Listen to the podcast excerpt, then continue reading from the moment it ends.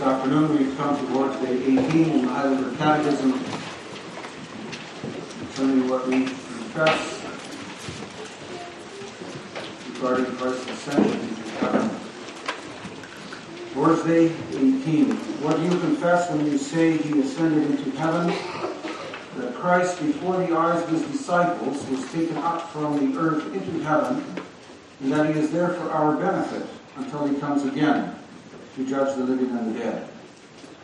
Is Christ then not with us until the end of the world as he has promised us? Christ is true man and true God. With respect to his human nature, he is no longer on earth, but with respect to his divinity, majesty, grace, and spirit, he is never absent from us.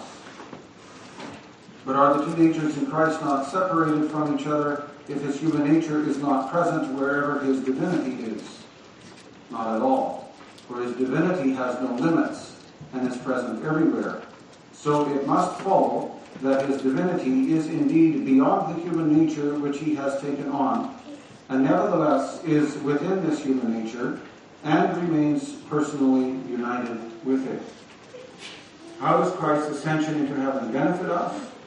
First, he is our advocate in heaven before his Father. Second, we have our flesh in heaven as a sure pledge that he, our head, will also take us, his members, up to himself. Third, he sends us his Spirit as a counter pledge by whose power we seek the things that are above where Christ is, seated at the right hand of God, and not the things that are on earth.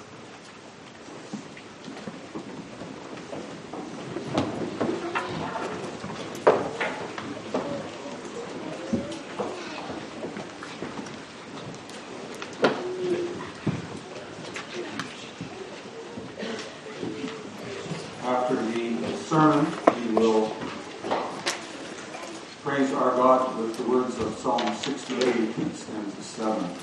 Psalm 68 stands for 7 after the sermon. Brothers and sisters, in the Lord Jesus Christ, that includes you, boys and girls and youth of the church, members of God's covenant. Do you believe that the Lord Jesus will one day return on the clouds of heaven to judge the living and the dead? The reason I ask that question is because if you confess that the Lord Jesus ascended into heaven and that he sits at God's right hand, then you must also believe that he will return. That's what he promised. While he was on earth, he told his disciples that after his, res- after his resurrection, he would return to his Father in heaven.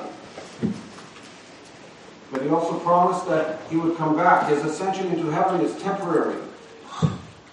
And there is a purpose to his ascension that has everything to do with how we live here on earth. His ascension is actually a calling for us to prepare ourselves for his return. His ascension places us before the question, am I ready for Christ to come back? Am I living as a child of the Lord? So to summarize the sermon in this way, we confess that Jesus Christ ascended into heaven. We'll consider four things. Why he ascended, how he remains with us, why he left us behind, and how we will yet see him. So we read from Luke 19, parable that Christ told about a nobleman who went into a far country to receive for himself a kingdom and then return. Jesus was obviously referring to himself in that parable. After his death and resurrection, he remained on earth with his disciples for 40 days, and then he ascended into heaven. He went to heaven to receive the kingdom. He went there to fulfill the words of Scripture and to receive his reward from his Father in heaven. That was his second step of exaltation. First, he rose from the dead, he received a glorified body, and now he goes into heaven to receive his kingdom. This is what was prophesied, for example, in the Psalms. The ancient doors were lifted up so the King of glory could come in, in Psalm 24. And Jesus spoke about this himself before he suffered and died. He told his disciples, I am going to my Father. He spoke of the Son of Man coming into his kingdom. And he spoke about this as if it were the most natural thing, the most obvious thing, the most logical thing that could happen. In his life and in his preaching, Jesus taught and revealed the coming of the kingdom of God and his kingship. The congregation, he had a right to talk this way. It was his right because he had completed and fulfilled the task on earth that his Father had given him, his task to be the sacrificial lamb for the people of God. He had died for his people and he had defeated his enemies, sin, death, and Satan. And according to God's promises, he had right, a right to the kingdom of God. Think of what we read in Psalm 2. The Lord said to me, You are my son. Today I have begotten you. Ask of me, and I will make the nations your heritage, the ends of the earth your possession. According to this promise, Jesus Christ had the right to enter glory, had the right to receive his kingdom. He had been obedient to all that the Father had given him to do, as we heard also this morning. And because of his obedience, he was taken up into heaven. And according to what Paul writes in Philippians 2, God therefore exalted him to the highest place and gave him the name that is above every name, that at the name of Jesus every knee should bow, in heaven and on earth and under the earth, and every tongue confess that Jesus Christ is Lord, to the glory of God the Father. So Christ went to heaven.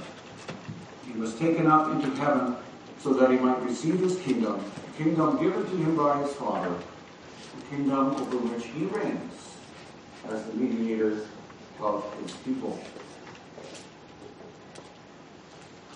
It's noteworthy that the Catechism uses the words he was taken up, taken up from earth into heaven. And this is scriptural language. This is how Luke writes at the end of the Gospel of Luke and also at the beginning of the book of Acts we read that Jesus was taken up or carried up into heaven. He did not flee from the earth. He did not uh, leave in order to escape life on earth. He did not go to heaven to escape the difficulties on earth, but he was taken up into heaven. And he went with the explicit intent of returning. That's also clear from the parable in Luke 19. He went to a far country. He ascended into heaven to receive for himself a kingdom and then return. And the kingdom that he was to receive was not the far country to which he went, but it is the country from which he started out from. He did not leave this earth just to go on an extended vacation or to enjoy a well deserved rest. He did not leave this earth so that he could just simply enjoy his glory while his followers remained on earth. But he went from earth to heaven with the goal of returning to earth from heaven. That's what we confess in the Apostles' Creed and also in this Lord's Day.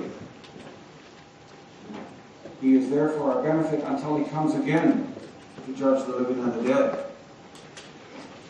That's also what the angel told the disciples when they were staring up into heaven. They were gazing in amazement at what had happened when the, when the Lord Jesus left. The angel said, This Jesus, who was taken up from you into heaven, will come in the same way as you saw him go into heaven.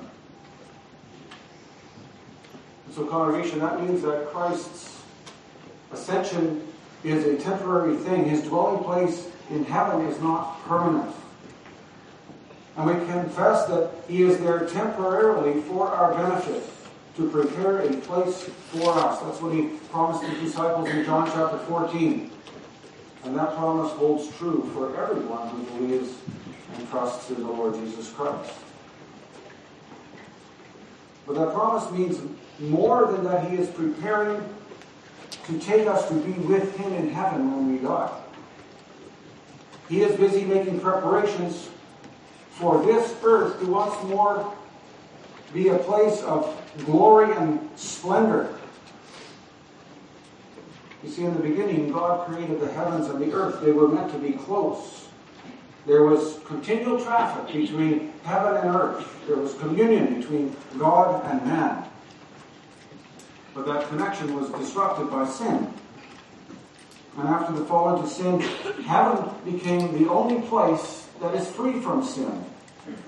And the earth became the kingdom of darkness. But Christ's ascension now connects earth and heaven again. What the first man destroyed, Christ has repaired. And now it's possible for us to live in communion with our Heavenly Father. Thanks be to what Christ has done. The impossible has become possible.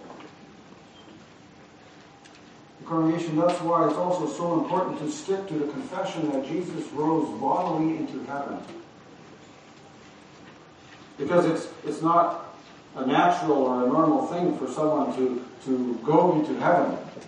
For someone of flesh and blood to go to heaven. Heaven is a place where God dwells with his angels. But for a flesh and blood person to go to heaven, that's an extraordinary thing. And yet that is what Christ did as our mediator, as the head of his church. And his ascension is a pledge. It's a guarantee that one day that the connection between heaven and earth will be completely restored. And Christ's ascension is the beginning of that restoration. It shows that heaven and earth really belong together. John describes it in the last book and the last chapters of the Bible. And his bodily presence in heaven is a sure promise, promise that, that flesh and blood can be in the presence of God. It proves that flesh and blood can be in communion with God in heavenly glory. And so Christ's ascension then is evidence that, that the line of communication between heaven and earth is restored. There's a connection. And together heaven and earth contain the kingdom which Christ has received from his heavenly Father, and he is Lord of it all. And because this is the kingdom that he has received, that means that creation, the world, will not be destroyed, the world will not perish, but it will be renewed. The Lord Jesus is not going to abandon the kingdom that he received from his Father, but he's going to restore it to glory. And on the day that Christ returns to judge the living and the dead, Heaven is going to come down to earth, and God is going to dwell with man. then the connection between heaven and earth will be fully restored, and we will dwell with Christ forever here on this earth, this renewed earth. That congregation is the guarantee of Christ's ascension. Now, all this does not mean that Christ has temporarily withdrawn himself from us. He, is, he has not abandoned us until the time of his return. He remains with us as he promised his disciples, right? Just before he ascended into heaven, surely I will remain with you always to the end of the age. And that's a promise that the Lord Jesus repeated to his disciples several times. He said, I will not leave you as orphans. He's not a Savior who abandons his work or the people for whom he died. And the Lord Jesus repeated this promise because he knew that his disciples were full of despair they, about his impending departure. It, it scared them. How can we go on without Jesus? It was daunting for them to think of, of life without the presence of their friend and Savior. In fact, it would be impossible for any follower of Christ to live without him. And yet he left this earth, but he also remains with us just as he has promised. Not bodily, that would be impossible. And imagine for a moment, for a moment, if Christ had remained on earth physically until the end of the age, then who would benefit from his presence? only a select few people. And however wonderful and romantic it might be to, to wish that Christ was physically present, that maybe he could attend a church service with us one day, that would be of no eternal value with us, congregation. His physical presence would not be sanctified for us. Instead, he is present with His Holy Spirit, with His divinity, majesty, grace, and Holy Spirit. And in that way, He is never absent from us. I am with you always, He says. The that has meaning for us every single day, doesn't it? When we get out of bed and when we go back to sleep. Whether it's a good day or a bad day, He is there. We never need to be afraid that maybe tomorrow He won't be there or that He might be somewhere else. And so we don't have to be anxious about what tomorrow will bring. I don't have to worry about how I will struggle through the needs and cares of tomorrow. Of course, it doesn't mean those difficulties won't be there, but Christ will be there with me. If only I begin each day by seeking Him out, by asking for His grace and His Spirit. If only I rely on His divine presence throughout each day. And then Christ also promises to be with us until the end of the age. Scripture tells us that at the end of the world, the Antichrist will appear, that there will be an increase of wars and famine and disasters, that the end of the age will be a, a dark time for the church. And how will the church be able to weather this storm, congregation, if it were not for the presence of Christ? But He has promised to be there right to the end. He is the head of the church. He is the divine pilot, so to speak, who's at, at the helm. And he holds that helm in his hands. And he steers the ship safely to the heavenly harbor. And so with the Son of God on board of the ship, we don't have to be concerned about whether or not we will reach our destination. And so we do well to listen carefully to the promise of our Savior. So often we get, get the wrong impression when we think in a wrong way about his promises, as if Christ promises to keep the storms of life at bay. And then when we, when we encounter difficulties and struggles and the storms of life threaten to overwhelm us, we wonder about Christ's promise never to leave us or forsake us. Well, listen to what he said. I am with you always. I am going to the Father to prepare a place for you. And it is better for you that I go away. And, and you might wonder, well, do those promises really add up? But they do. They add up very precisely because he remains with us not as man, but as God, with his divinity, grace, majesty, and Holy Spirit. And he continues to work from heaven for the sake of his church and his people. And if someone asks, well, well can you prove that? we can say yes. In the book of Acts, Luke begins by writing, In my former book, so that would be the book of the Gospel of Luke, in my former book I wrote about all that Jesus began to do. And so then in the book of Acts, he's writing about what Jesus continues to do from heaven. The book of Acts records the outpouring of the Holy Spirit on the church and records for us the work of the Holy Spirit in and through the gospel. Congregation, the church is living proof of the presence of the grace and majesty and the divinity and the Spirit of Christ.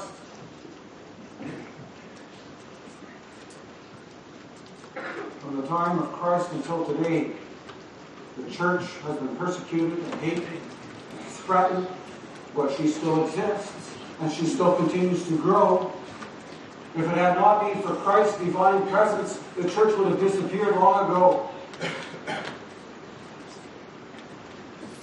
And when we think of the countless number of Christians who have suffered hardship and loneliness and persecution and torture and still remain faithful to their confession, then we can only come to one conclusion.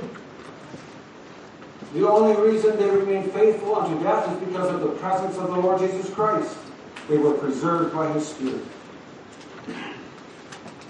Congregation, those who have gone before us, they are witnesses of Christ's presence. They, they are witnesses that Christ is never absent from us. So Let that be your encouragement too, for living your life as disciples of Jesus Christ on this earth. Consider how faithful Jesus is to his church. He is the heavenly bridegroom preparing his bride for the great wedding feast in the kingdom of heaven.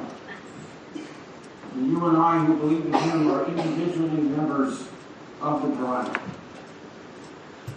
Would he then not also take care that we will be there to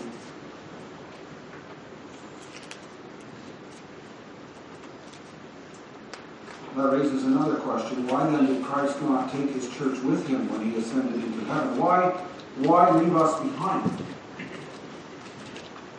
Well, in the first place, as you just heard, we haven't really been left behind, right? So Christ is with us with his Holy Spirit. And by faith we're one in Christ. By faith we too are enthroned in heaven. In the presence of God, our citizenship is in heaven. Our life is hidden in Christ, with Christ in God. And Christ, Christ could have taken his church physically with him, but he didn't do that. Because many more people still need to be gathered into that church. And the church remains on earth because we have to serve Christ. We have to serve him in that task. Christ is working to prepare for the last day. And we are called to work with him to prepare for that day. And so we have to be busy with that. But he also enables us, again, through the power of his Holy Spirit. It is the Spirit of Christ who, who brings his blessings to us. And he changes our hearts. He gives us faith.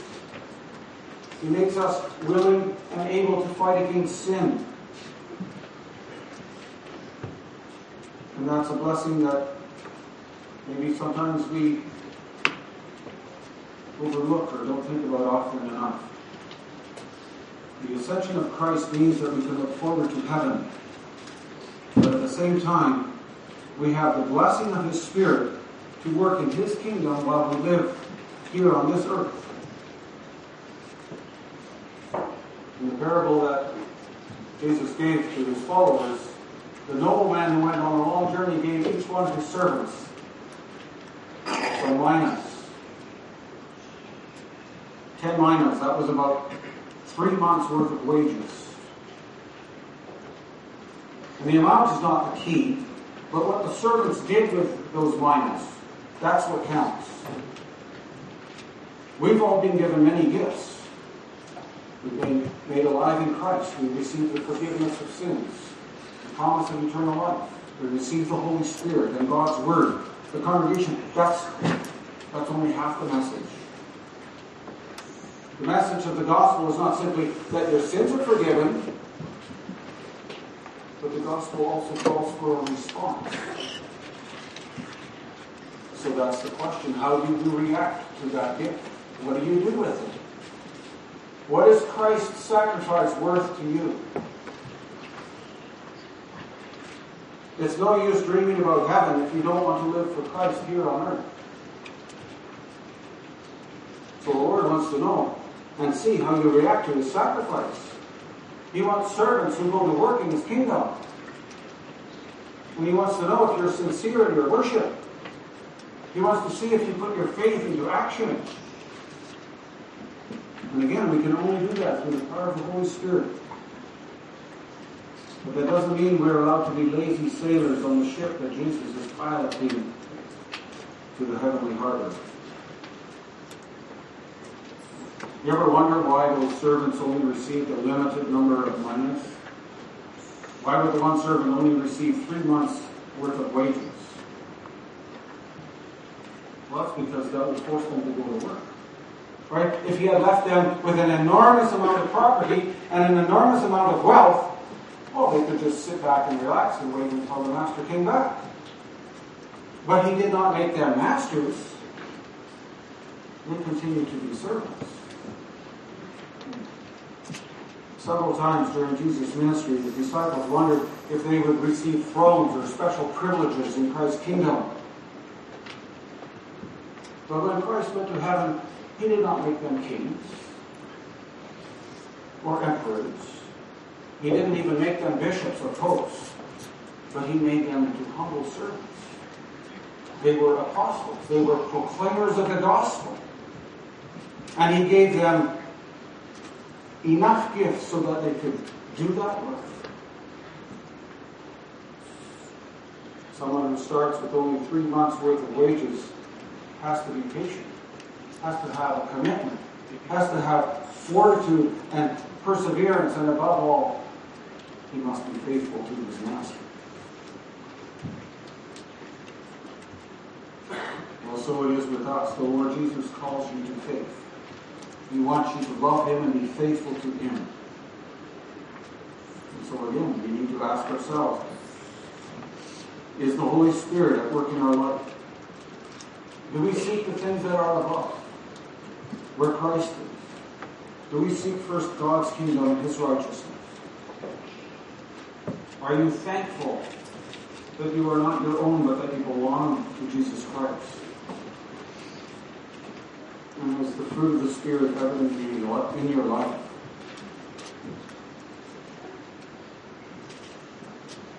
Often when we look at ourselves or in the church around us, we, can, we can wonder, where is, where is the fruit of the Spirit?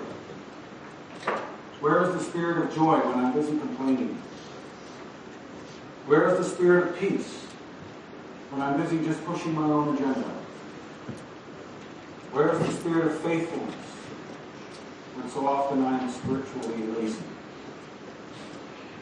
Where is the spirit of self-control when I'm giving in to temptation?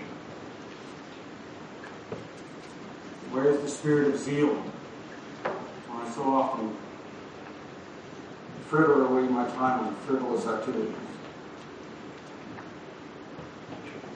Brothers and sisters, you cannot get to heaven riding on the coattails of the faith of your parents or grandparents. And we're not going to reach the heavenly harbor by, by trusting the church to get us there or by being Sunday Christians. So let's not go through life with our eyes closed to this truth, as if these things don't matter. Jesus demands all or nothing. And one day he's going to come back and demand a reckoning. We will seek him again. And he will want to know from each of us how we have used the blessings that he has given us.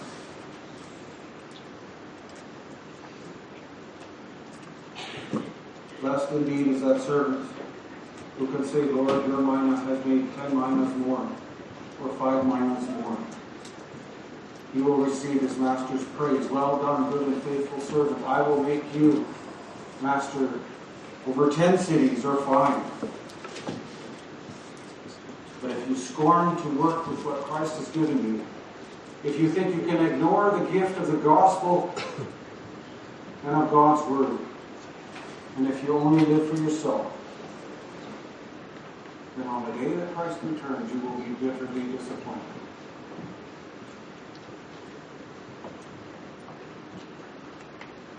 So, congregation, it should, should speak volumes to us that, that Christ is in heaven not only as God, but also as fully human.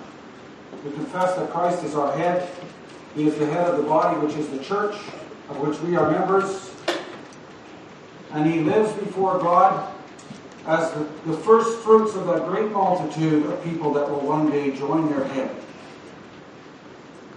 And the letter to the Hebrews reminds us that Christ represents us there, and he intercedes for us there. And he constantly reminds the Father that he has shed his blood for us. And his presence in heaven is a sure sign that one day his church, his bride, will join him. But in the meantime, he asks that we love him and that we serve him. And he's not asking too much of us, is he? Would you dare to tell Christ on the last day that he asked too much of you? When you see the scars in his hands, would you dare to tell him you demanded too much of us? Knowing what he has done for you, is there really anything that you would want to withhold from him?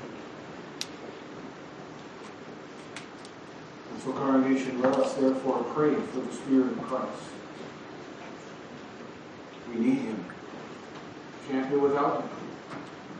And the Lord Jesus knows that this is our greatest need.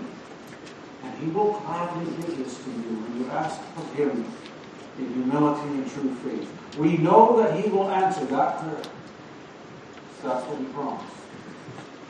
He has received all power in heaven and on earth. He has received the power to pour out His Holy Spirit on His church and on each member of the church. So ask Him for this gift. Pray for the rich blessings that come to us with the outpouring of the Holy Spirit. Pray that He will bless you in this way. And ask Him to fill you more and more with the desire to love Him, serve Him, to live for Him. Thank Him for everything He has done for you. Amen.